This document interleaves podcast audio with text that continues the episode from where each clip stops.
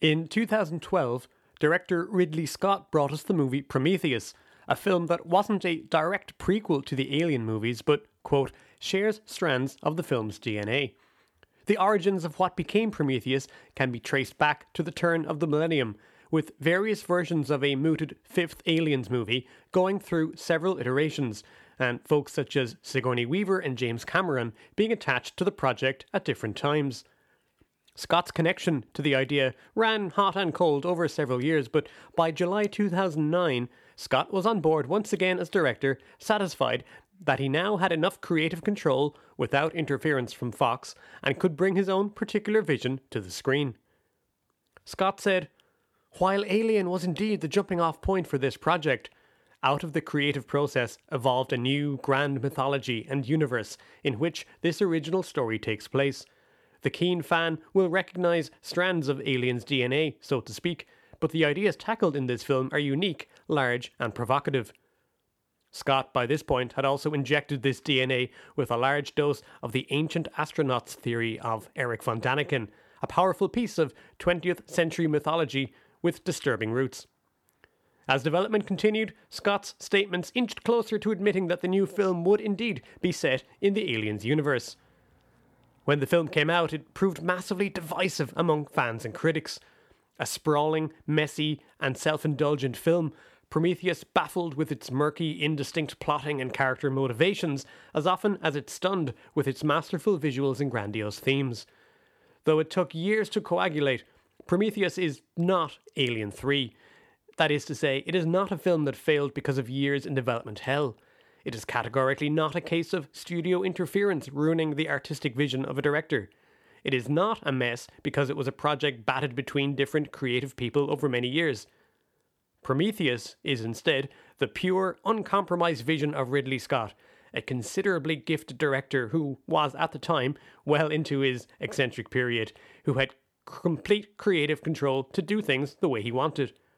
The result was Prometheus, and whether you find that to be good or bad, you should certainly find it weird and interesting.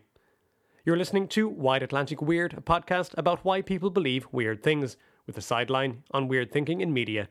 I'm Cian, and this episode is Chariots of the Frauds Science, Religion, and Ancient Astronauts in Prometheus. We are certain that Satanism exists. It's the practice of evil. And following closely behind this car was this unidentified flying object. You will prove the existence of the Bigfoot or Sasquatch by bringing in a body. So, uh, my name is Cian. I'm coming at you, as usual, from the cabin in the woods, which is uh, located somewhere in the wilds of County Cork. We can't reveal uh, just where, but we can reveal just when because it happens to be Solstice Day. Yes, it is Solstice Day, and it's a horrible, windy, wet one, which is sad because I was planning on uh, maybe camping out outside the cabin this evening, but that will not be happening. Um, so, yeah, a little bit of housekeeping before we get started. If you like what you hear on the episode, please, please, please help us out by sharing it wherever you find it on any uh, social media. If you'd like to reach out or get in touch with us, best way to do so is at Strange Ireland on Twitter. We do have accounts on other uh, platforms, but we don't use them very much because they're shite. Now, for this episode, we are following up to a degree on two previous ones. So, our last episode was about the unpopular Alien 3 from the Alien movies franchise. Uh, so, if you're interested in that, uh, please do check that one out. That was with uh, special guest Mr. Ian Stokes, who knows all there is to know about aliens. Uh, and also, we're going to be talking about the, the ancient astronauts theory, which feeds into today's topic. And we did an episode on that last year. Uh, I think it's called Jack London and Ancient Aliens, because obviously we have to find a strange, strange connection to our our topics always. Uh, with me today to talk about the incredibly strange movie Prometheus is Mr. Daffy Price of uh, Dragon Horde. Hi, Cian. Thanks very much for having me. It's, um, it's pretty cool to be here and to be able to talk about this fantastic movie. Uh, delighted to have you on board. And once again, I'm always uh, bowled over to have many, many creative and uh, thoughtful friends. So, Daft, since you're here, would you like to tell us a little bit about Dragon's Horde and your company? And this is uh, there's some tremendously exciting stuff going on here that I think people would like to check out. Uh, so yeah, uh, it's a company that we started pretty recently, myself and my partner. Um, about this time last year, we both got into 3D printing kind of as a hobby um, and to uh, help fuel our weekly games of Dungeons and Dragons. Um, and I wanted to be able to make cool terrain and cool miniatures that people could that, that we could paint and and and play with to kind of deeper immerse ourselves in the game. Um, and I suppose over time we saw that there just there was a bit of a gap in the market, and we decided that we would like to start supplying these to a wider audience. So if you want to check out our our, our Etsy page, um, our the name of the shop is Dragons Horde Games. Um, we also have a website, dragons-horde-games.com, and um, on Instagram, Dragons Horde Games. Brilliant. And I do recommend you check that stuff out. If you're a gamer, if you like, uh, for example, if you're into Warhammer or any other gaming that Bennett or, or Dungeons and Dragons or any of that sort of stuff, or if you're just interested in fantasy in any way, do take a look because the stuff they're making is is really out there. And, and you're getting uh, models from artists from all around the world? Yes, so we have artists from Spain, America, Poland. They all do the three dimensional sculpts, and we then print them out in nice high detail, and they're ready to prime and paint for anybody that orders them. Amazing. I'll put a link to uh, Dragon's Horde in the show notes, and I do recommend that you take a look if you're interested in any of that stuff. Daft, the next important uh, aspect of the podcast, of course, is we have to talk about our beverages for this evening. Yeah, absolutely. I am drinking a nice can of Heineken. Um, I will say that it's the first time in about six months that I've had a cold can of Heineken, uh, which is which is nice and refreshing. Yeah, so we're not we're not f- flashing our hipster credentials tonight, as I so often do. I'm enjoying a nice, cool bottle of Stephen O'Leary, which is what we call uh, Sol around here, which is uh, yeah, uh, Sol. I've always wondered if it was an imitation of. Um, what's that other Mexican beer that's more oh. Corona? Yeah, Sol is like a, a budget Corona. Yeah. Because obviously Corona is on the is on the blacklist at the moment. so yeah, we're here to talk about the, the movie Prometheus, the the famously reviled movie Prometheus. Uh, got a bit of a bashing when it came out, highly anticipated.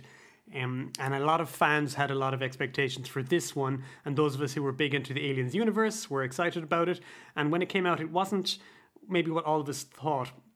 Just a few stats. So it came out in 2012, uh, directed, of course, by Ridley Scott, who directed the original Alien back in 1979. It's written by two guys with uh, interesting names, John Spaihts and Damon Lindelof. And uh, some of the big names in it are Noomi Rapace, if I'm saying that correctly, who was, I believe, the girl with the dragon tattoo in the original Swedish uh, version. Um, um, Michael uh, Fassbender is in this as well. Fantastic. Yeah, he's he's he does himself justice, I think, in this. He is part German and part Irish, isn't he? And Yes, his natural yes. accent is sort of Kerry, Yeah, like a yeah. toned down Kerry. Um, Guy Pearce, Idris Elba, uh, Logan, Logan Marshall Green, and the very lovely Charlize Theron is on is in this as well. Always a pleasure to see. Yeah. So I, I love go- uh, returning to movies that were dissed upon their first coming out and then trying to come back with another look and see well how charitable can we be here? Can we can we look for hidden depths? Can we see what maybe what the filmmakers were going for? And i really enjoy a film that maybe isn't completely successful and well regarded but has a good heart or is trying to do something interesting at least. Yeah. so Daff, what's your history? I asked you specifically on because i know you have a, a history with this film. Um, I think, I suppose it was probably 2008 or 9 when I first started watching the Alien movies. Um, I ran through them very quickly and very quickly fell in love with them. I thought it was such a, a simple premise of like a, a horror creature, but that there was like a, a, mythos just under the surface behind, you know, and it was there. when uh, Prometheus was announced, I was excited. I was looking forward to it, and I was pretty hyped. Um, and when it came out, it met my expectations. I really enjoyed it, um, and it, it was actually about a year later that I found out that it was being pretty heavily trashed by by moviegoers. They were not happy, and I could not understand why.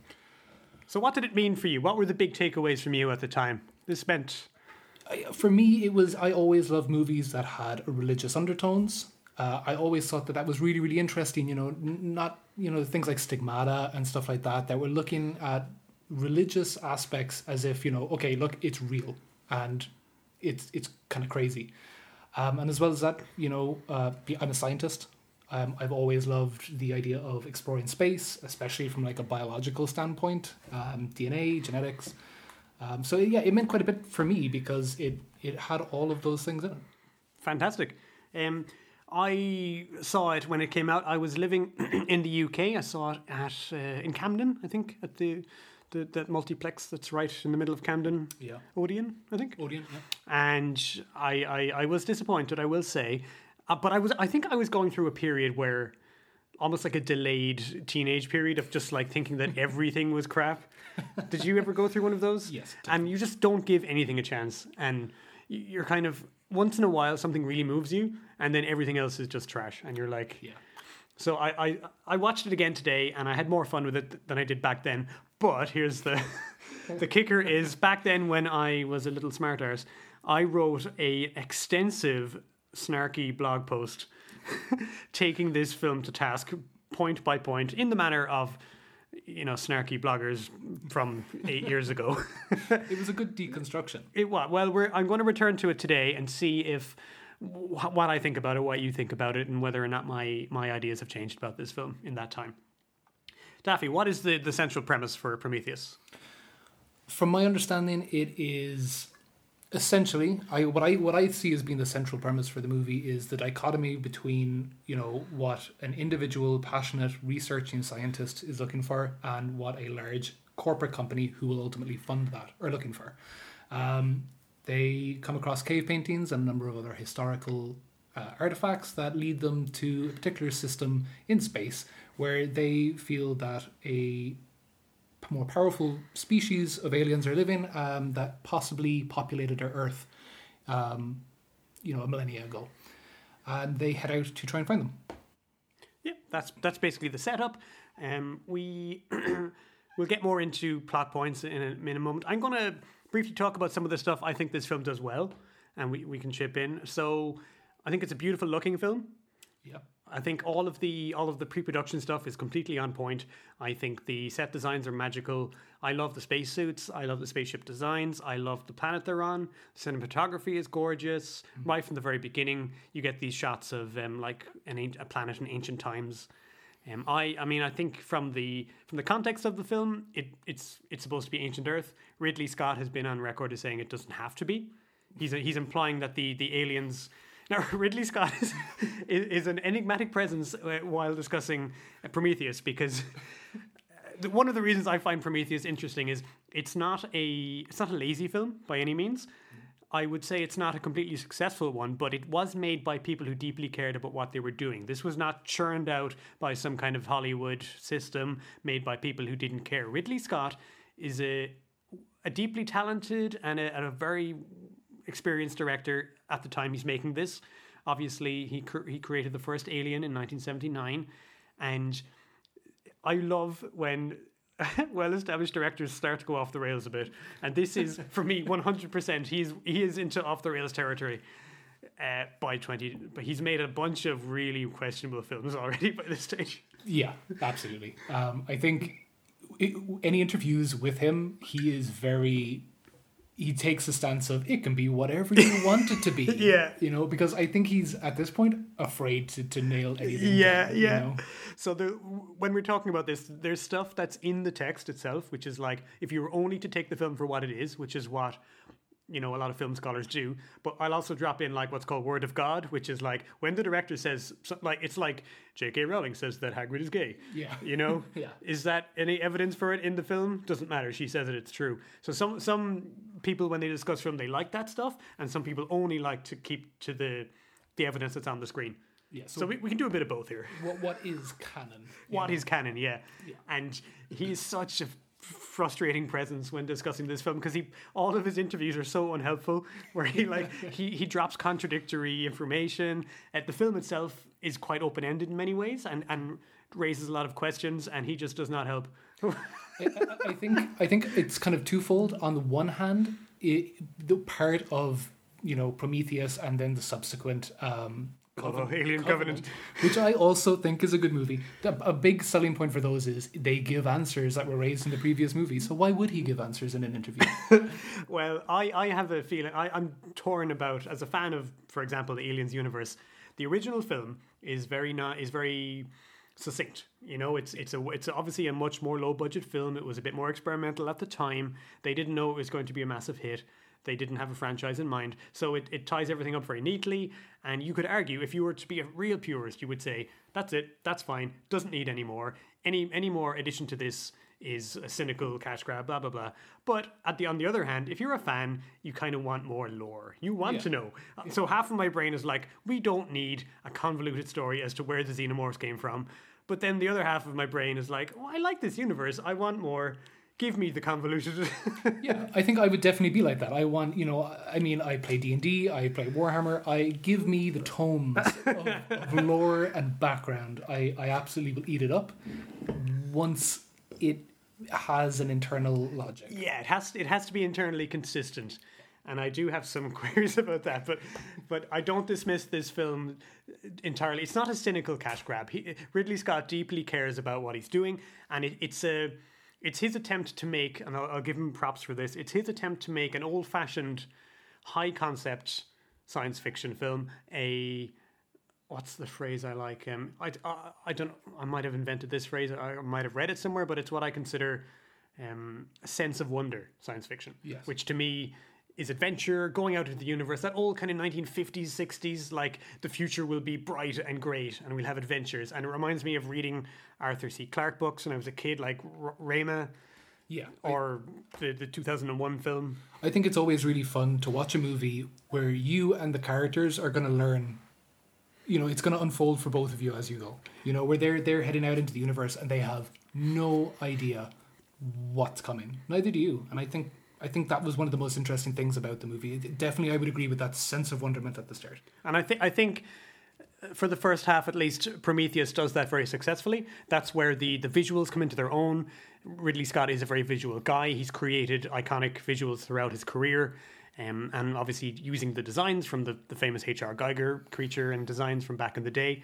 And this film is visually extremely striking and, and, and conveys that sense of excitement and adventure and wonder that feels kind of old fashioned now. Don't see it that often these days. Yeah, I feel that now it's more kind of Michael Bay stuff where it's like, look, boom, flash, bang, uh, you know, here's everything spoon fed to you. And I think that has been and will for the next hour or whatever be my main argument that, that, that I think audiences these days have become too used to having an entire plot line and, you know, they walk out of the movie and they can forget about the movie.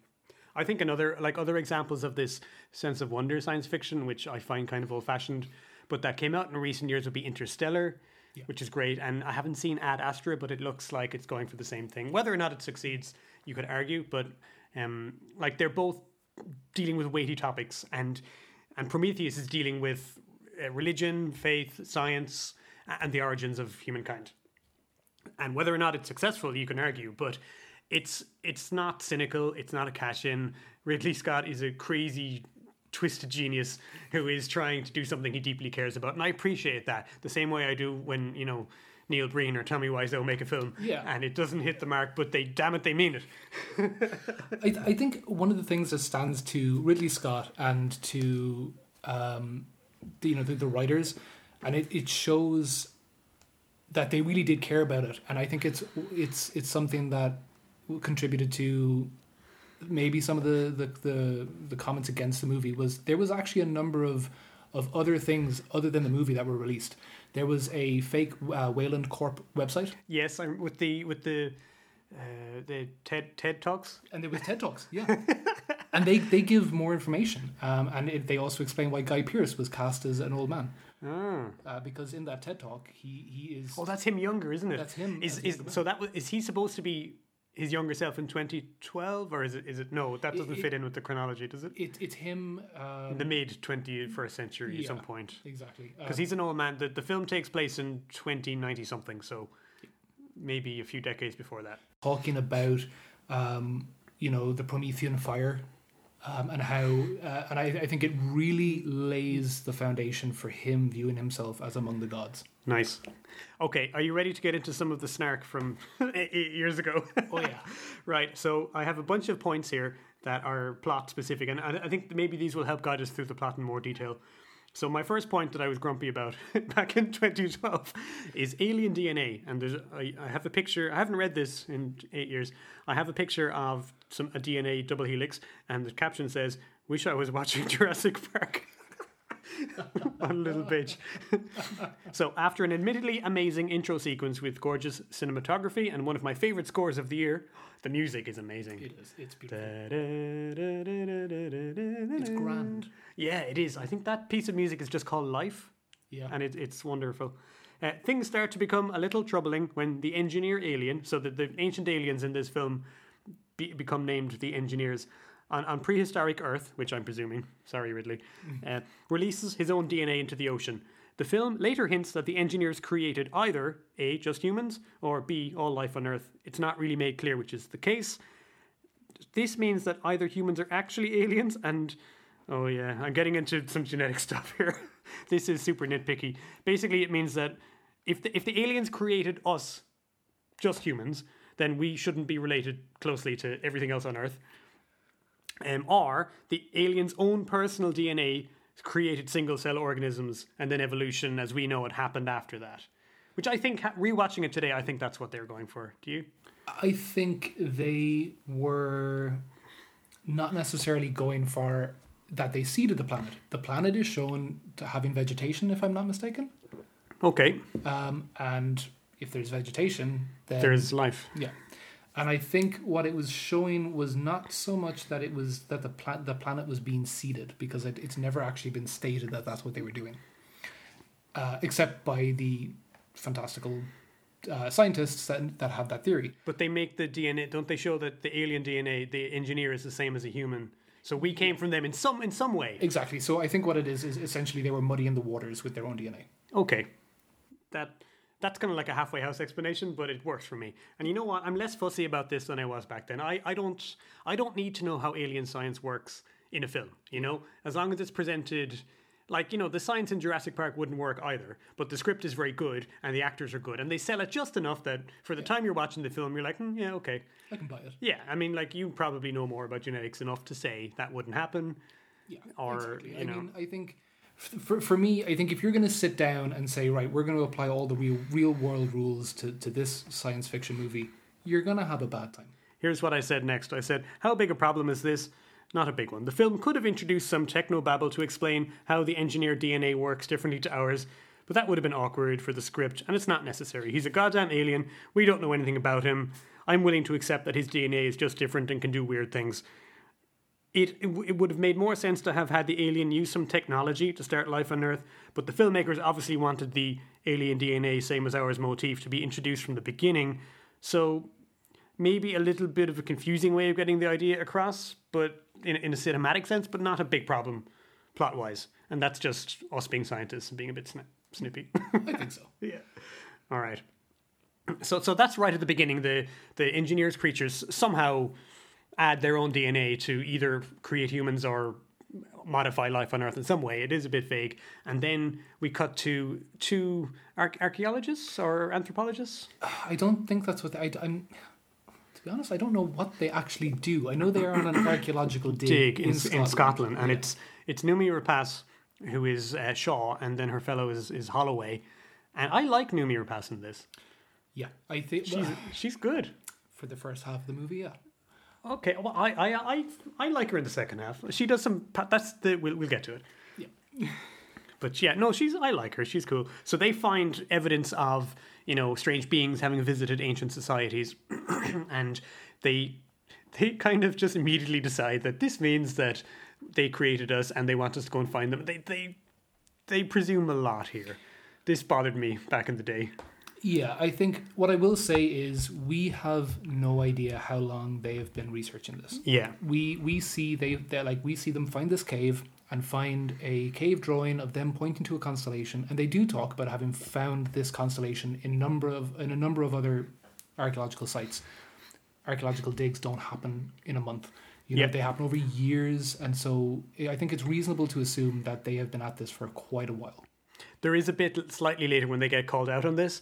And some somebody said like one of the like pointlessly snarky scientists is like, Well, how do you know that this is what they want? And she's just like, Well, because we believe it.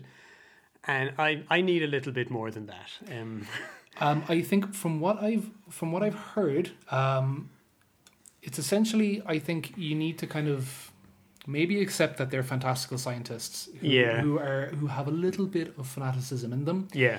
Um, but as to as to like I, I think that's an instant question there is so why is it why why did this go ahead why would they fund it for a trillion dollars Yeah. and Without reason- stronger evidence. Kind without of. stronger evidence but the reason is um, uh, there's a timeline on the Weyland Yutani fake website that says that um, a mining star it's LV four two nine or something Right. um, Wayland was actually scheduled to visit that in and around the time that this trip happened Okay. So and he was so going into space anyway. he was going anyway, and he, you know, he wanted to live forever. I, I this is less of a problem for me than it was back then. Back then, I thought they're making a lot of jumps in logic here. Why would they fund this hugely expensive ex- expedition just because these scientists have like jumped through a lot of logical hoops to to decide that? But you know what? All I've learned in the last eight years about human humanity and the the, the way we believe in things makes this easier for me to swallow now. I actually I don't have as hard a time imagining that if a big discovery like this was made, people would interpret it in a pseudo religious sense. Yeah, And I bet people would be willing to stake all of their hopes and dreams on it. And a crazy, rich, eccentric person might sponsor something like this on pretty flimsy evidence. yeah. I mean, I think at the end of the day, this is a guy who, who considers himself amongst the gods. But millionaires, like Christian millionaires, fund crazy expeditions to find the lost Ark in, in, in Mount Ararat in Turkey. It's it's just a science fiction version of that, really. Yeah, Uh, so here's the next uh, snarky point from back in the day Uh, Chariots of the Gods. And I have a picture of the Chariots of the Gods book by Eric von Daniken. And at the bottom it says, They practically own South America, dude, which is a, a quote from the thing. um, Prometheus uh, aims to be a high concept sci fi movie similar to 2001 A Space Odyssey. Its big concept is the von Daniken idea that aliens appeared back in Earth's prehistory and somehow created or modified life on Earth. Now, I was not impressed by this back in the day because I just thought it was like an old fashioned theory that, you know, I'd read about it when I was a kid. It was very 70s and I didn't, I saw it as kind of old fashioned and irrelevant, but whew, it's certainly, it's come back. So I, I meet people, I'm not joking, I meet people all the time who believe some version of this.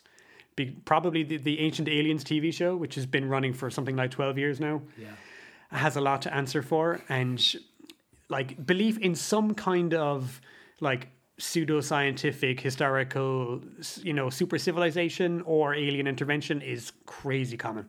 Yeah, yeah. It's really, really common, and I think it, it, it's just not that hard for people to make that jump, and especially with shows like Ancient Aliens, and they show some stuff, and they really do frame it in in an almost convincing way.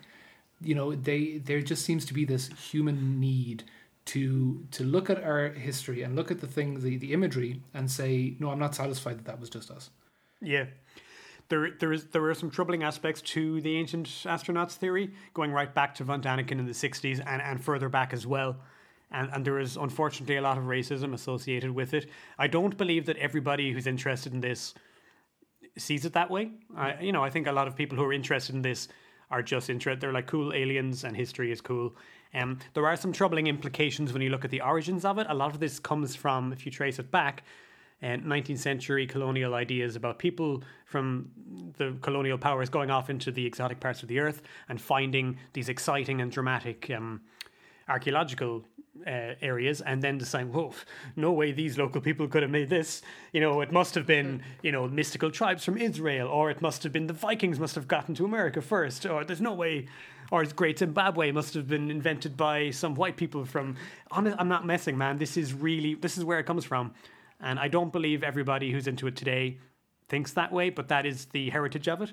And there's a very sort of a trying to take away people's history from them aspect to it. And the way they treat, you know, like sites in South America and, and Egypt and stuff is very different to the way they treat like Stonehenge and, and European ancient sites. So there's there's some I, I should do an entire episode on the history of racism in, in ancient aliens, but that's for another day. And I, I don't think this film is deliberately tracking in any of that stuff. No, I don't think so. It, they're more interested in the biological origins rather than a cultural one. yeah, um, I do. I, I, I don't think that. that like, I mean, I, I certainly didn't know that it. Had, most people don't. Most people don't. I think that's really interesting, but I suppose it, it does make sense because you know even I feel that you know the ancient astronauts theory nowadays um, it's it doesn't have necessarily explicit racist or, or anything like that um, undertones to it, but I do think it says something about people that you know they, they look back and they just think well no it's not possible that the egyptians built the pyramids. Yeah. that's crazy. I mean i saw a really interesting uh, interview with an with an egyptologist and she simply said you they weren't cavemen. They weren't walking around Yeah, you know, grunting at each other. They were intelligent people. Super need- sophisticated, yeah. yeah give them more credit. But like like the, the ancient astronauts idea is like a repackaging of older idea in, in the 19th century um, and earlier. A lot of American academics. So th- there were you don't hear much about it, but the the original inhabitants of North America built cities and, and monuments and places. And there was this thing called the mound builders, which was this idea that there were all these um, ancient mounds that were sort of like small pyramids of sorts, and the, the, the people the, the colonists basically said no way the Indians built these. Must have been Vikings or you know out of place uh, Romans or anybody except Native Americans. So they were just desperate to write pe- certain people out of certain stories. And unfortunately that is the the heritage of the idea. But like I said I don't I don't think most people who are interested in it because of they legitimately find ancient history fascinating and they kind of want there to be some mystical aspect to it. Yeah, I think so. I think the main driver from what from the people I've spoken to who who would be into that, I think the main driver for them is they are believers that there are that there is advanced intelligent life out there and what they want, you know, it, it's this desperation to find immediate proof. Because you know we're not going to we're, we're not seeing it with you know any space space exploration because there's not a huge amount happening. But they they they are so desperate for evidence of that that they will look back and they will look at our history and there is already a pre-established community of people that will agree with them Yeah, and it goes right back to. like, I know you're interested in Atlantis ideas as well. So you know, going back to Ignatius Donnelly, my, my, my my favorite and your favorite Irish American Minnesotan congressman from the 1880s. He wrote. had to pick one. If I had to pick one, he wrote a book called Atlantis and the Lost Lemuria. Was that him? No, that was a different fellow. He wrote. Um, the, the, the antediluvian world in 1882 good word isn't it and that was all about he kind of repackaged the atlantis idea and basically said oh there was this like one super civilization and they spread out all over the world and that's why all these other people built pyramids and it was totally white people yeah i mean i like that was something that during my teenage years i was a big big fan of this this idea of almost like a pangea Yeah. civilization that that broke apart and that's why you know the aztecs have giraffes in their Yeah. carvings uh, you know uh, archaeologists call it hyperdiffusionism the idea that well there's no way all these ideas could have occurred separately unconnected they must have stemmed from one initial which kind of is how science works. If you want to take like occam's razor really literally like Yeah. you know you, you only imagine any complex idea in biology or culture should only have occurred once by chance. Well there there is there is convergent evolution. Yeah where- exactly. where you know um, something is evolved. A flying fox and a bat. Yeah, exactly. Um, you know, it's it's it's it's the same trait that just happened to evolve, uh, and it, because where there's a niche yeah, nature will fill it. Exactly. Where there's a need, cultures will invent. You know, the laws of physics are only so much that you can only solve a problem in so many ways. yeah. Like you have to, like, oh my god, the Egyptians and the South Americans both built pyramids. No shit, like, why, why, it's a structurally, you know, it makes sense. Why weren't they making like structures that were like, you know, really tiny at the bottom and then Whoa, why didn't they make it half a mile wide on top, an upside down skyscraper. like. All right, so so Holloway and Shaw um, get put onto an expedition into deep space to find the planet that the, the the aliens were they think the aliens are referring to. So they've immediately made some assumptions that these people are our creators, and maybe we can learn something, some great secret from them about where we came from and and, and this sort of thing, which I've less less of an issue with today because I think I understand people's need to believe more. Yeah, I, I think there's, you know, at the same time, if, if we're going to really dive into it, there's nothing to state that Holloway and Shaw are not two intelligent people who just believe the ancient astronaut theory. Yeah, You know, yeah. like, I mean, we can, we've sat here for 15 minutes and talked about the, the we know enough about it. Clever people believe weird things. That's why I have a podcast. if they didn't. So th- what happened? So then there's a uh, what do you what would you a briefing scene where we meet a whole bunch of characters who are on the ship with them, and Mr. Weyland appears via a hologram, and he's an aged man who's hoping that they'll find some information to help him live forever, which is another crazy assumption he's made. Obviously, these aliens will be able to do that, but again, I have less of a problem than I did back then with this. And we meet some really obnoxious characters who do kind of ruin it a bit for me. the guy with the red mohawk thing. Oh, the, he, he He's is, just- he's, he's a geologist, and because he's a geologist, he has to be a hard badass because rocks, right? But he's like in every. It, it kind of goes into slasher movie territory where, like, you know, there's one character who hates the hero just because. Yeah, here's the tough guy. And what I said, what I named this section back in the day was Mr. Scientist, which you might recognize from an old South Park. Uh, in Team America, the main character, an actor called Gary, joins the titular team only to find out that one of the other members, Chris, acts inexplicably hostile towards him. Chris's irrational and over the top nastiness towards Gary is Matt Stone and Trey Parker's way of spoofing this kind of character in films. They feel that such characters function as a cheap way to bring more attention to a script, uh, and their motivations for hating the main character is always something arbitrary. In Team America, Chris has an aversion to actors because he was raped by the cast of Cats. Ooh. yeah. Uh, and yet, Prometheus finds Ridley Scott using this hoary old trope without irony. When Shaw and Holloway meet the crew, the geologist and biologist pair immediately act like complete, complete dickwads for no reason. One of them actually says, I'm not here to make friends. So That's straight out of South Park. It is. Uh, I think, but I do think one of the one of- the points that people made about it is, you know, so these guys, this geologist, and this, he even calls him Mr. Biologist at one point. I think like a geologist, and less so a biologist.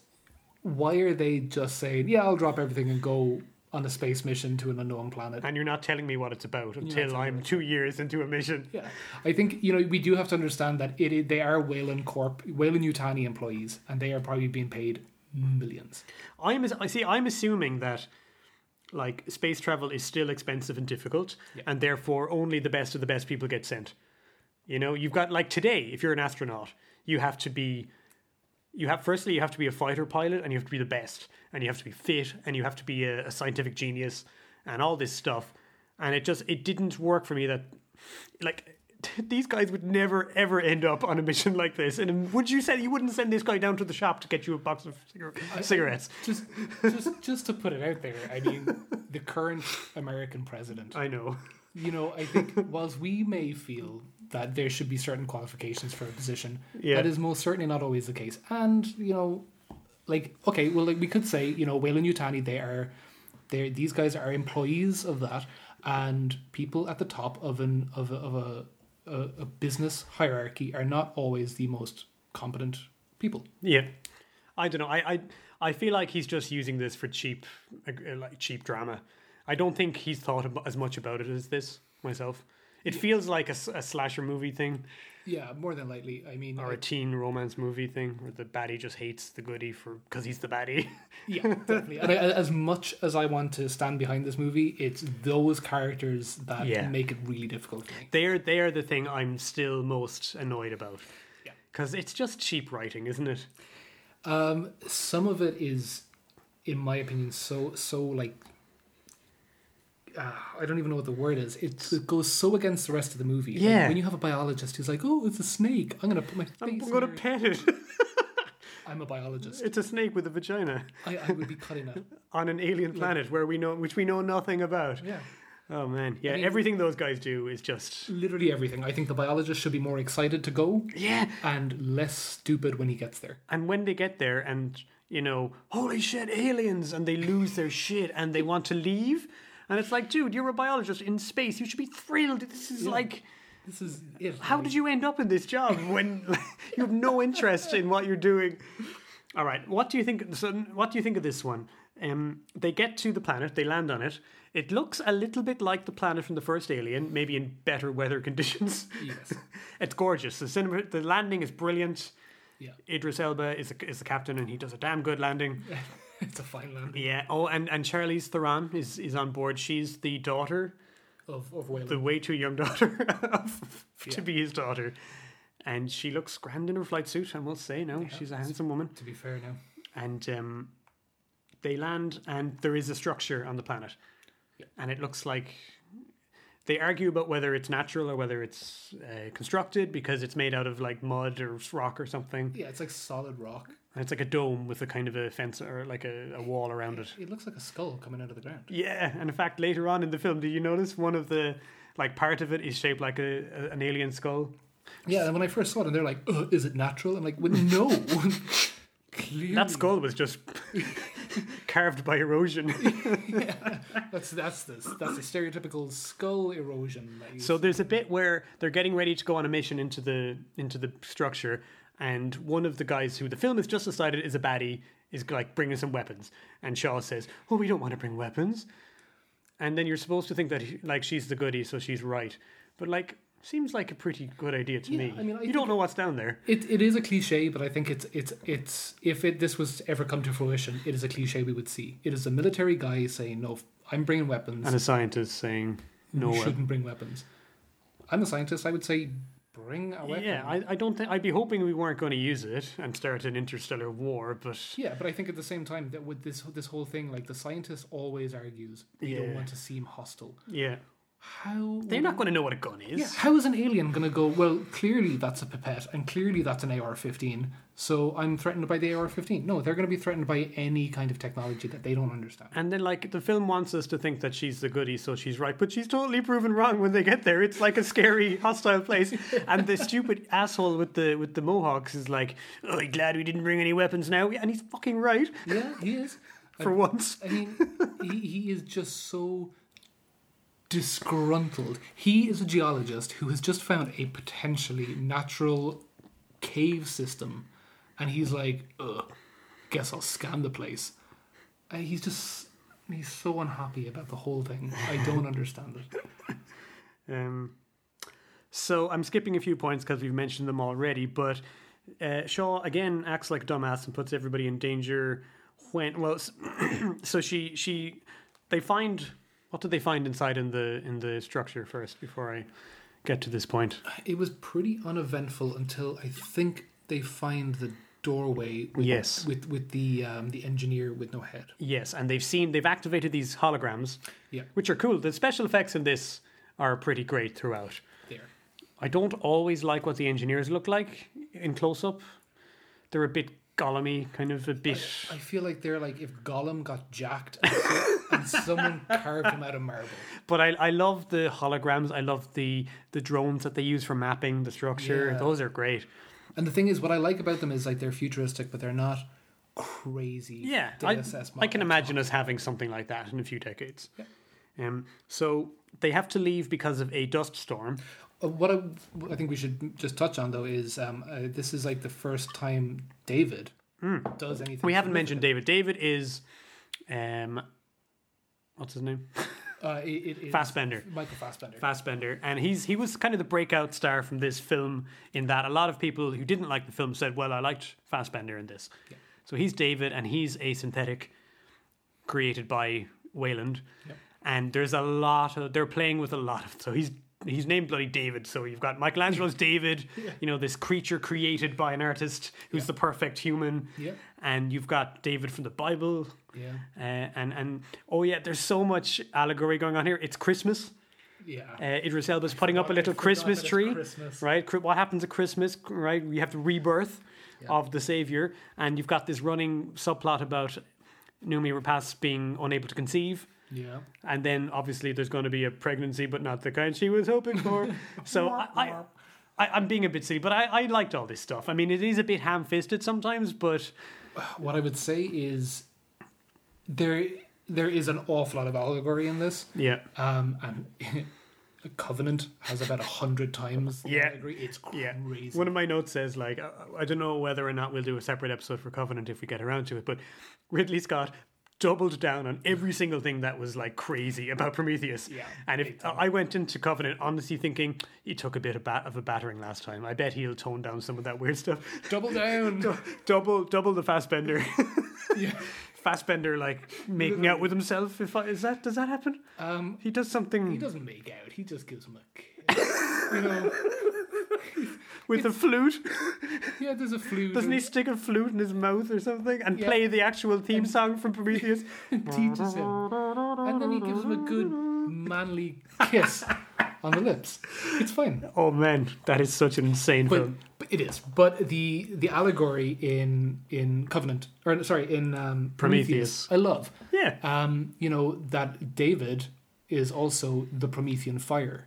Yes. You know because because you know on the on the fake website it talks about David and how he actually has an, a built-in desire to learn Yes. and it's a very human trait. And you know, if if you just edited out the bits for like the first half of the movie where they talk about him being a, being a synthetic, you wouldn't know.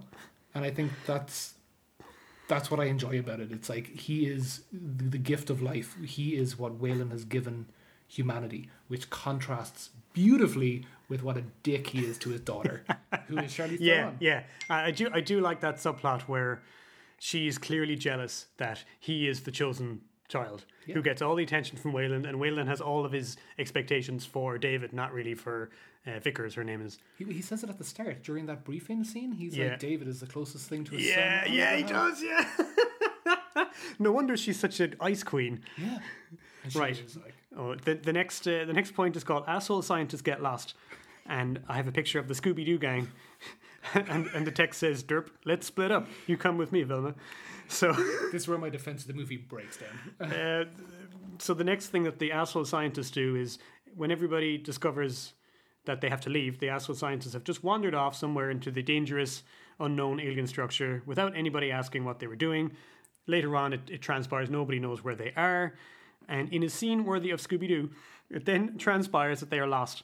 Uh, this, despite the fact that the movie has taken great pains to show us that they themselves had earlier mapped the entire place using, you know, wicked badass flying drones, and like they're talk, they're literally talking to Idris Elba on the ship, and he is looking at a giant holographic map of the whole place, and he's talking to them even even after the storm moves in and, and they can't be rescued, and they still they're, they're, they still get lost. I think I think this this ionic storm that comes in is is literally whoever wrote it halfway through was like, oh shit, they mapped it. That's right, storm. They But- can't talk to Idris Elba anymore. But they don't even. He's. They're still talking to him even during the start. There's a bit of static, but he's looking. They show. I, I'm sorry, but I checked this out. He's looking at the map while he talks to them. Yeah. But and I- they're I- supposed to be lost, and he's telling them where things are. He's telling them there's a life form, you know, half a click away from you. Yeah. So But he knows. If, if I'm not mistaken, isn't doesn't Idris Elba like his character shows a very uh, uh, um what's the word like you can't really deny there's a very Mm-hmm. serious level of disinterest in helping them. You you know, like Would you help them? no, I They're wouldn't. assholes. Consi- considering like you want to talk about Scooby Doo, they literally walked away and got high. that that that They had a floored Scooby me. Like you're on a dangerous world. You, you don't know what's going on around you. Ecosystem. I'll, I'll burn one up, bro. Yeah, get blazed. um, but like, yeah, no, Idris Elba. Definitely, at some point, I remember he, you know, the static cuts the map out, cuts comms out, and he's like, "Oh, I guess I'll have some whiskey." It's more like I think I'll go and shag Charlize Theron. so it says uh, on the on the blog post, how big a problem is this? The the two guys getting lost. Any scene that makes me think of Scooby Doo when I should be thinking of 2001: The Space Odyssey has got problems. Yeah. So I suppose one thing we we we maybe haven't thought about is space travel may still be difficult and expensive, but it is certainly established, yeah, and perhaps the best of the best are already out on other missions. And, Yeah. and it's literally kind of the B team or the C team who have been signed up and handed a fistful of cash to go, and they're they're all disinterested. They wanna part get- of the original Alien film, like part of what made that different to sci-fi that came before, was earlier science fiction always showed space travel as yeah this big glorious voyage step forward into the future, and the first Alien is more like no space travel is like being a trucker and it's boring and it's full of these working class people who just just want to make a buck, you know. Like that, you know, at the start of Alien, when they all wake up out of the pods, and they're like, "Oh, fucking company! Hope we get off work soon." And they're like drinking co- like bad coffee in this kind of grotty cafe. cafe. And and Ridley Scott, even though he's going for the Space Odyssey kind of vibe with the interior of the the Prometheus ship, he also tries to hark back to that kind of iconography. Like there's a grotty cafe scene when they wake up again. One of the weird things I have trouble with is the characterization of Idris Elba. He keeps saying, "I'm just, I'm just a captain. I'm just a captain." It's like they're trying to cast him as he's just the. They're the scientists. They're they're the intellectuals. He's just the you know roll up the sleeves, hard working blue collar guy, like as if he's an engineer or something. But like, he's he's piloting this like gigantic Yeah. millions of dollars Well, I- spaceship. I imagine that's pretty heavily automated. Yeah, it's it's just a funny. It's a weird. It is weird, but I, I do think that this portrayal of space space travel is the most likely. I mean, you know, if if if we get to the point where we can reliably send a ship out into space and have it bring people back, it's going to be mining. You know, there are asteroids out there three kilometers wide that are riddled with diamond and gold and made of pure silver. There will be no scientific exploration. Not for a while. There will be mining expeditions. Maybe that's one of the problems with the film is we're not given any indication of how established space travel is. Is this normal that humans are going off to this faraway place, or is this one of a kind? No, I don't think it is because given now what I will say is that this should have been included in the movie definitely, but the the fake website for Weyland Corp does have a timeline, and around the same time they were going to research a mining planet. Okay, So what I would, what I would say is yeah, it's probably a done thing, and no one is to say that Weyland is the only company doing it. You know, Yeah. surely there's a form of NASA. You know, Maybe, it is- yeah. it isn't all just you know aliens. Ridley's version of Tesla. I mean, I was assuming that this was a singular voyage, you know, and that some, nothing like this had ever been done, or at least this was um, they were going further out than people had ever gone. But yeah, you, you- I guess the film doesn't commit either way. Yeah, Taking the film on its own, uh, taking Yeah, the text I- on its own, I don't think it should. Right. what did you think of the scene where uh, Charlize Theron comes onto the captain? I, I maybe does cryostasis you know like was she just kind of did she need something you know um i i don't know what what to make of it i i feel like what they try to do sometimes with these is like oh all the people are locked in a box together they want to have sex these two are going to have sex well, because they're, both not- beautiful people, but it it felt out of left field. It didn't. We know nothing about her except she's kind of an ice queen and she's angry at her father. We don't. It just felt out of character But I for both of them. I suppose, uh, yeah, she, you know, she's got daddy issues. We could say, you know, Oh, jeez. you know, and and Idris Elba is the disinterested kind of dick, you know, who's like, I don't care about any of you people. I'm here to make money. I can, you know, like, you know, you can see why they wouldn't maybe be drawn together. It felt weird. It felt like the reason that happened was so that he could not be on the bridge when the two guys were calling for help, which again is kind of slasher movie territory. And the reason they're calling for help is because they wandered into a terrifying, spooky chamber full of these weird containers that are oozing creepy black liquid. I have so much to say about that that room. Okay, go for it. Um, okay, so one, and, and- it's it's to fault the movie. They don't in any way, shape, or form even hint at what this is. Right, the black goo. Is it a weapon? Is it a is it a is, is it like a, a wunder chemical? They never explain it. As well as that, when they pan around that room, there are murals Yeah. of a xenomorph. Yeah, and according to the internal chronology of these films, the xenomorph shouldn't be a thing Shouldn't, yet. shouldn't exist. Now that's led to so much speculation. Oh, fan theories. which which I have definitely partaken in. but one of them is that essentially the black goo is a genetic like stimulant, and people have because there is literally in steel on the wall is an engraving of a xenomorph. Is it? There's one of two things. Is is the xenomorph the final my final. You see me in my final form. Exactly. Yeah. Is is is that what all things tend towards? Were they aiming for that deliberately? Did they know they wanted it? Why is the like? This film ends with like a proto xenomorph, and then Alien Covenant has other kinds of pre xenomorphs. Yeah. it, um, They're not radically. How is the xenomorph like that much better than the proto xenomorphs cause as a weapon? cause Because It is. because the audience has been obsessed with xenomorphs since 1979, and they're excited to see one. Damn it! yeah, absolutely. That's the reason why. But I mean, I watched Covenant, and at the end, I was like, "Woo, xenomorph!" Yeah. Apparently, that's not the xenomorph. That's a proto Ah, xenomorph because there's something. I think it's too small or something. But at the end of the day, like, why was it on the wall? Is it because that is what all things tend towards when introduced with this? So Idris Elba later like guesses that the place is some kind of weapons depot, hmm. which it's weird to me that it's him who comes up with this because he hasn't left the ship. He's not interested in the planet. He's the only one who's not a scientist or, or an anthropologist. He just wants to do his job and get up, go home. And yet the movie gives him the kind of common sense speech at the end where he's like, "This place is dangerous. Just just get out." And he, but he's probably the one closest to the truth when he says. This is not a good place. It's some kind of weapons depot. They're not here to, you know, teach us some truth about the universe. but it's, I mean, it's a trap of some kind. I don't know. I think I think he is the guy. You know, I'm just the captain. I just call it how I see it. Maybe that's why he can see the truth. But I don't think it's a weapons depot because why? Mm. Okay, so one, why were those? Um, what happened uh, on this site where these the the um, what are they called? The engineers, The engineers because they're all running around. they were running away from something. Something bad. All we know from the holograms is some somebody says maybe there was an outbreak of some kind. Something bad happened. The goo yeah, we escaped think, and yeah, got into exactly. everybody. We think, oh, the goo got out. They ran into a building filled with the goo.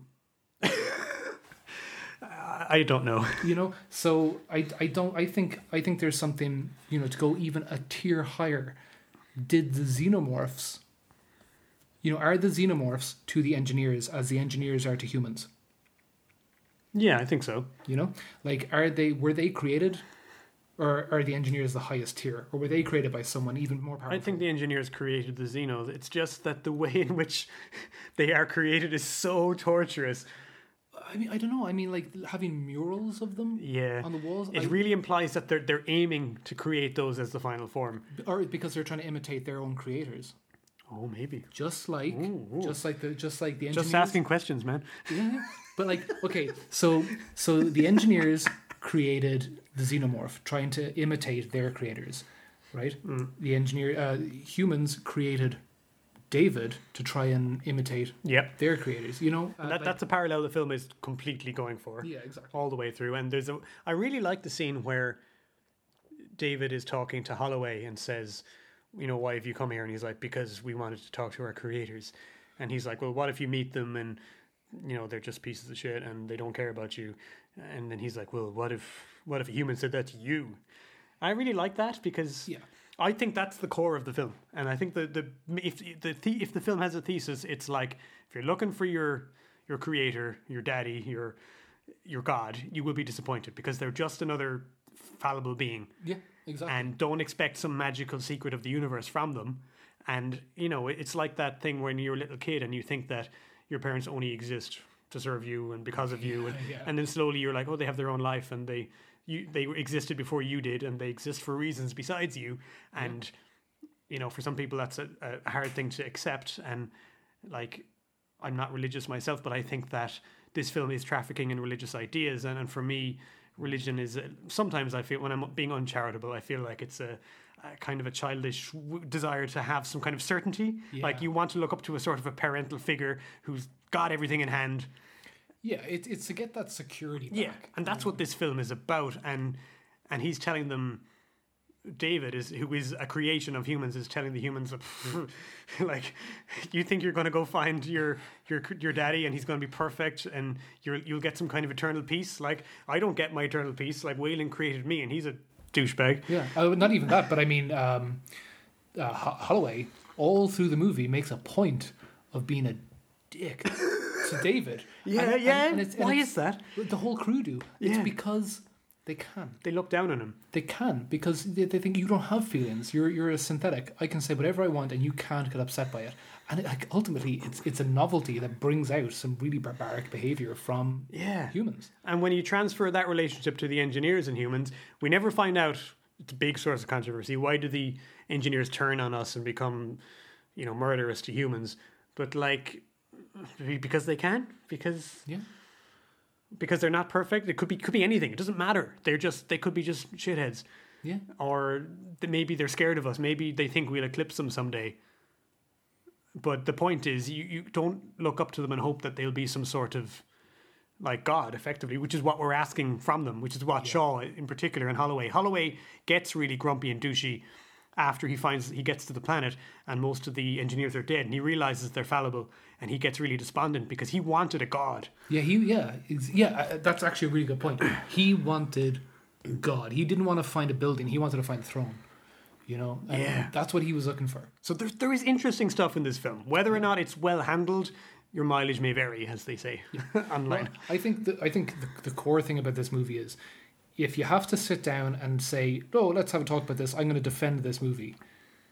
Does that automatically make it not a great movie? I, I think there's stuff in this film that makes sense on a thematic level, but not on a literal plot level. Yeah. There's a lot of things in this movie that just happen because the plot needs them to happen, and that that lines up all of these little al- a- analogs, analogies that Ridley Scott wants. He wants David and the humans to be like um, the engineers and the humans. He wants he wants the xenomorph to appear at the end of a complicated life cycle. Yeah. Uh, he wants Shaw and Holloway to believe that the engineers will be like gods, and he doesn't bother sketching in all of those details. But you kind of have to, you kind of have to feel it, rather than expect. Uh, the dialogue isn't doing the heavy lifting here. No. no. No. I think the- the imagery is. Yes, You know, more than anything else, like the like the thing is, you can see that that's where the effort has been put in with the movie is the sets, Yeah. the shots. But uh, on the other hand, I'm going to turn around to myself and say sometimes the dialogue is too vague, but sometimes it's way too on the nose.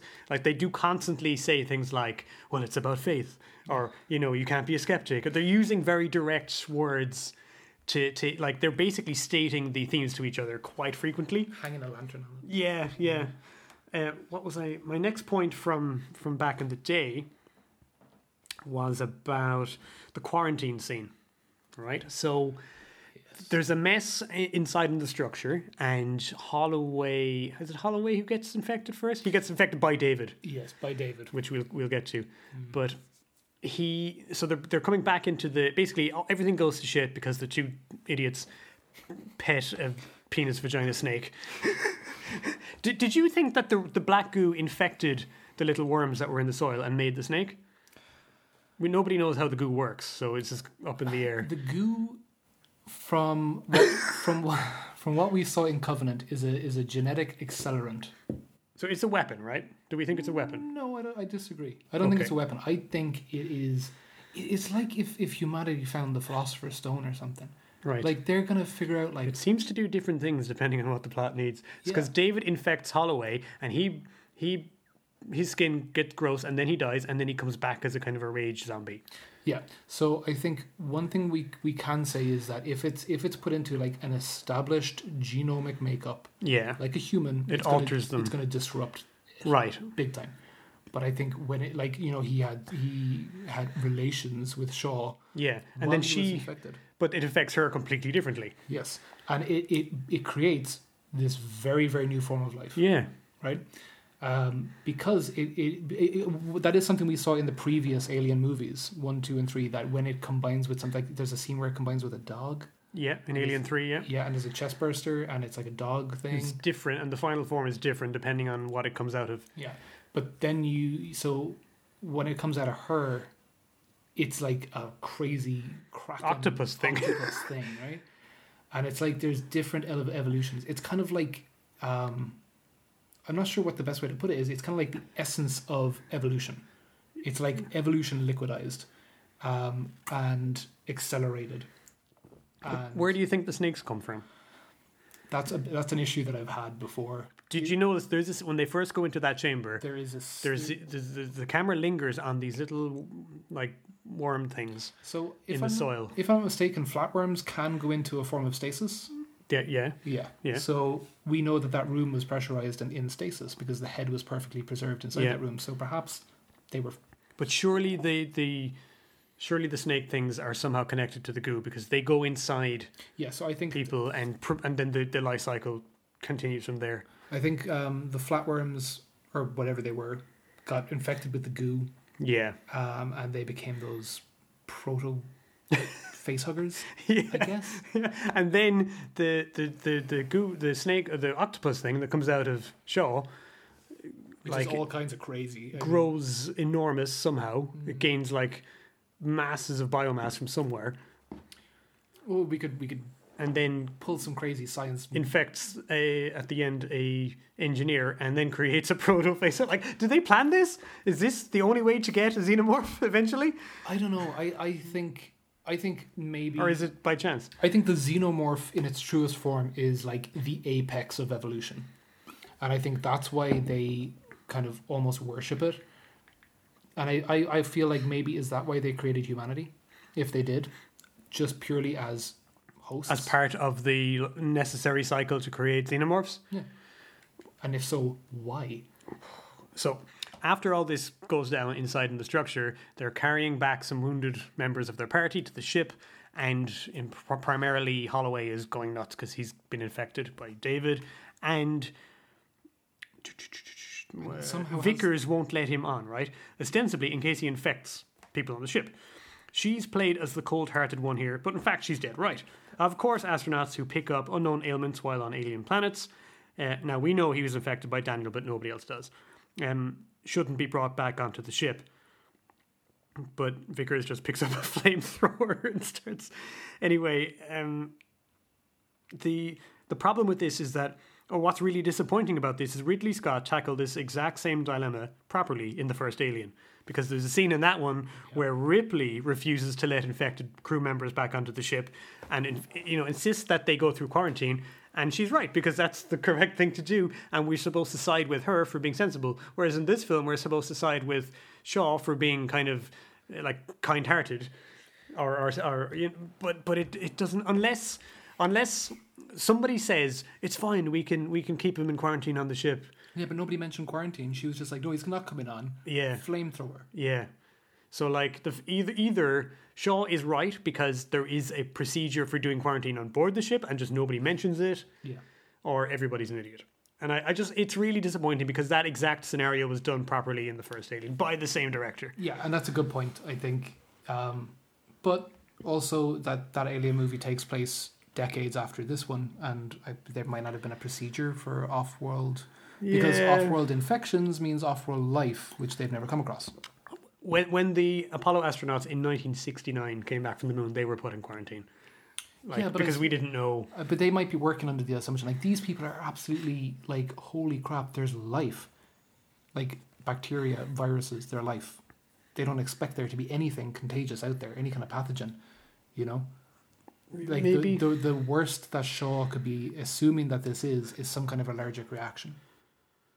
I don't know. I find, I find, I just have a hard time with it. I feel like we're making excuses for it. Oh yeah, absolutely. I think it's bad, right? At the end of the day, quarantine, regardless. yeah. Like there should have been a at least twenty four hour quarantine between going out of, to that place and coming back from there, especially considering they took off their helmets. Do you know what? I don't mind that scene because when Holloway takes off his helmet, it's presented almost as this religious moment of ecstasy where Yeah, okay. because they've just found this plant. Like, if we accept that Shaw and Holloway are almost like religious I- think there's definitely an analog. They're like a scientific analog for religious. Yeah, they're like religious fanatics, and, and their their theory has been proven correct. That this planet exists. There's a structure on it. The the engineers exist, and that moment of the the air is breathable and it works for us. It's it it's almost like it has religious significance if you want to look at it that way. Well, I think it confirms a lot for them that Yeah. they think we're here, the home of our gods, and we can breathe. The Yeah. earth. So yeah, he's in terms of like being on a scientific mission, he's behaving in a way that's irrational, but emotionally, I get it. Yeah. Okay. I can, I can, I can buy that. and, and and this this why I'm being kinder to the film than I was years ago is largely because I'm trying to read it on an emotional level instead of a strictly plot based one. Um, right. By the end of the film, right, a lot of things have been set up in place which oddly parallel the beginning of the first Alien. Yes. Now this is interesting. Again, Ridley Scott shows up to be unhelpful because before the release of Prometheus and even after it came out, he was going around telling everybody, no, it's not a prequel to Alien. It might be in the same universe. It's like a sidequel, you know. So he, he's totally hedging his bets here. But when I was in the theater watching this, I was like, oh, they're setting up the beginning of Alien because the planet looks kind of similar, right? Um, except in worse, in, in better weather. It's in the same system. There, yes, in the same system, there's a donut-shaped um, uh, engineer ship Yep. that's crashed, and inside it is a big round chamber with the the the dead uh, space jockey in the se- in the seat with the giant gun thing. Yeah, I don't know Right? what that. I'm assuming it's a gun. uh, I'm, I'm assuming it's just how, a, a way you pilot the ship, or so maybe it's a gun. So it says here, I wrote here, towards the end of the film, it almost seems like Scott is setting up for the beginning of Alien. We've got the deserted planetoid, the downed engineer ship, uh, that has the same shape as the one from Alien, which we find out late in the film, the space jockey in the cockpit, and the proto xenomorphs running, at, running around. I had no doubt that most casual viewers were certain that this was, in fact, the scene, setting the scene for Alien. Then the ship blows up and the space jockey flies away, so this can't possibly be the case. Now, I know the planet from Prometheus is not the same one as Alien. It's not a secret or a twist. Early on in Prometheus, we're told the name of the planet, it's LV223, which is different from the planet in Alien, LV426, although, as you know, same system.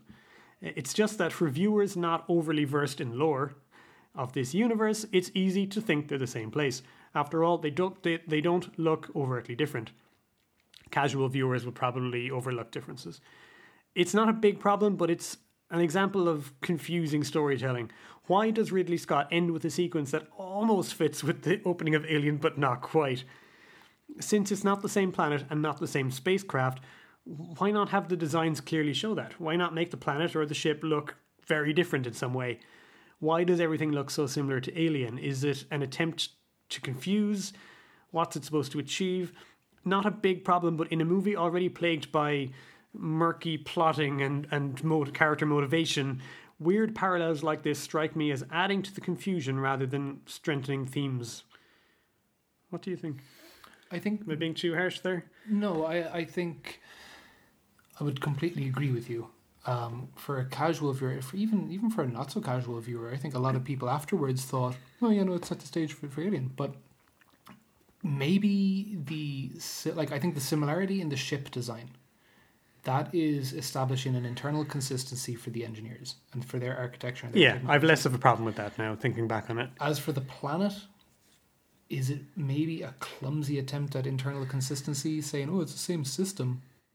I think it's more like thematic. I think it's just supposed to remind you of Alien, just remind you, hey, it's the same universe, the same way the the, the opening sequence where they come out of the the pods and have their coffee. That that's supposed to remind you of the first Alien. And I do think it contrasts nicely. Like you know, when when I think of the first Alien movies, I think of very confined, Yeah. claustrophobic, Industrial industrial spaces. and it's it's nicely contrasted with the wide open, extremely Yeah. natural environment, Beautiful shown, yeah. of the planet, yeah.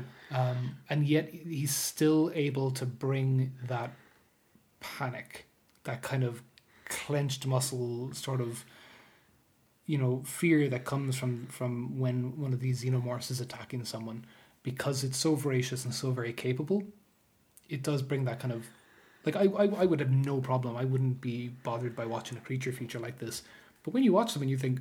God damn! If that was real, we- that's it. We're done. Like one of these things, we're done. Yeah.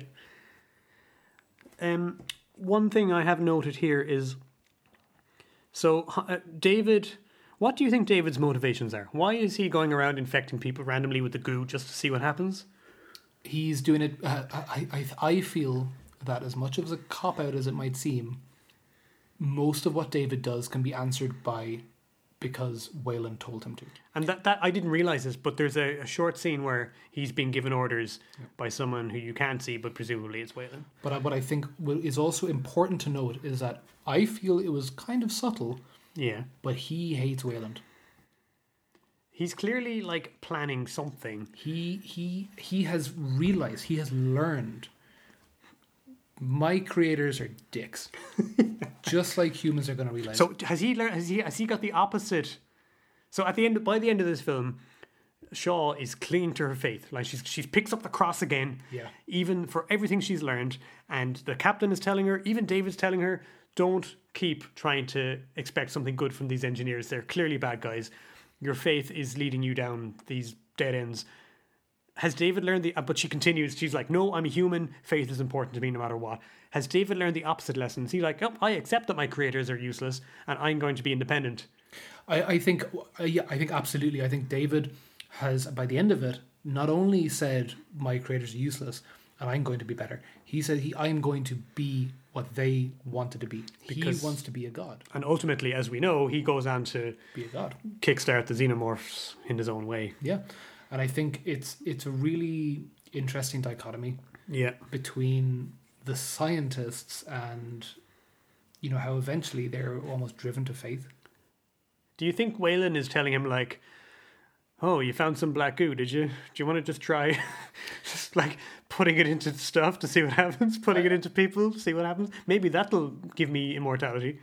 May, yeah, I mean absolutely, but I think I think Weyland is probably at the point where he's he's used to relying on this very intelligent synthetic, And he he'll try goes- anything. And he'll just say, "Well, David, dick around, Yeah. find find out what it does." Just- Again, I find that less of a problem than I used to. I used to be like, "That makes no. Why would you think that way?" But But it, I think it actually strengthens some of the th- some of the other things that we spoke about.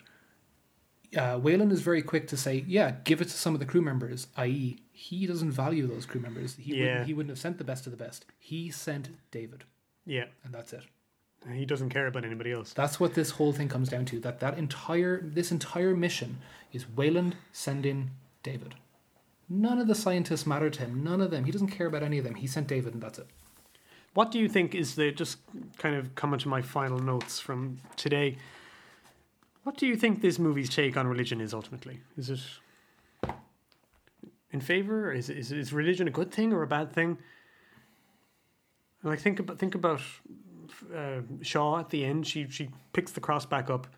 She sticks to it despite I think what he wants to do is take, take, you know, especially with scientists, you you get people that kind of sneer at people that are religious, and I think what he wants to do is sort of almost state that it's uh, religion is waiting there at the end of science, you know, that it's almost inevitable. That when you run out of, of things to, to figure out, when you are eventually faced with that thing that you can't explain, are you going to just revert back to religion? Yeah, maybe yeah. And, and I think he's saying it isn't necessarily a good thing, but it is a human thing. I don't know. I don't know. Is he saying that it's a human thing? Because I think that those murals that the that the engineers have hearken to a religious aspect, and I think it's it's almost Ah, the I never same- thought of that. Yeah, yeah. that they're almost that religion is like a universal thing. Right, nice. Yeah, I like that. That when people, I've always said like like I I mean I have good things and I have bad things to say about religion, but I think that religion for a very very long time in humanity's history has been a coping mechanism to be able to deal with the unexplained. Yeah, And when you're dealing with high, like, you know, sci fi, and they run out of explanations, they go back to religion. And it's almost like this inevitable thing. It's like, it's waiting there at the end of science.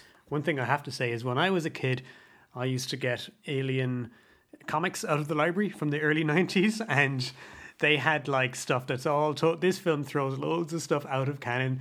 Like the the creature in, in the alien ship from the first film used to be called like in years of aliens lore was always called the space jockey.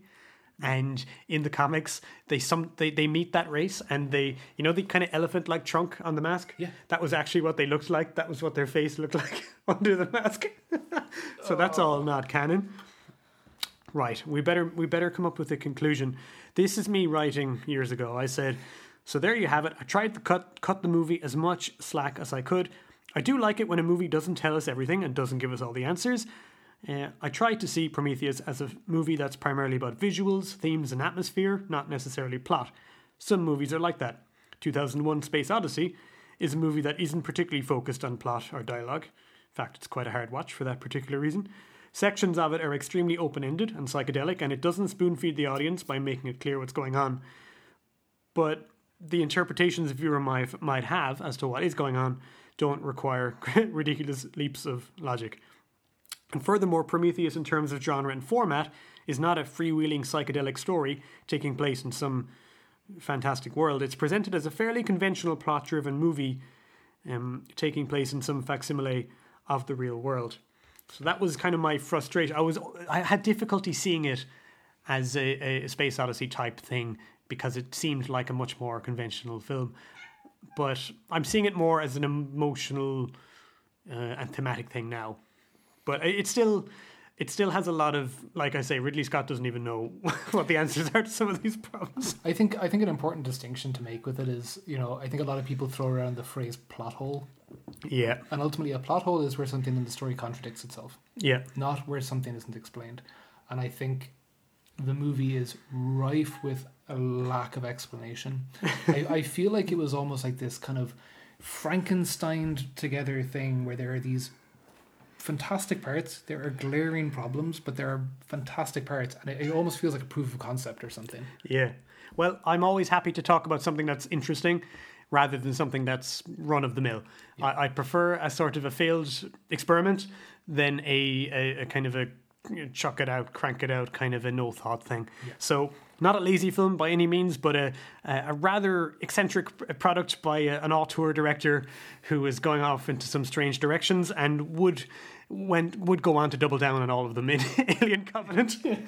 Daft, thanks very much for talking to us about uh, Prometheus. My pleasure. Uh, wonderful to have you. I'm sure we'll be on again. So, uh, once again, if you'd like to check us out online, best place for that is Twitter. We are at Strange Ireland. Thanks for listening and stay safe. We are certain that Satanism exists. It's the practice of evil. And following closely behind this car was this unidentified flying object. You will prove the existence of the Bigfoot or Sasquatch by bringing in a body thank you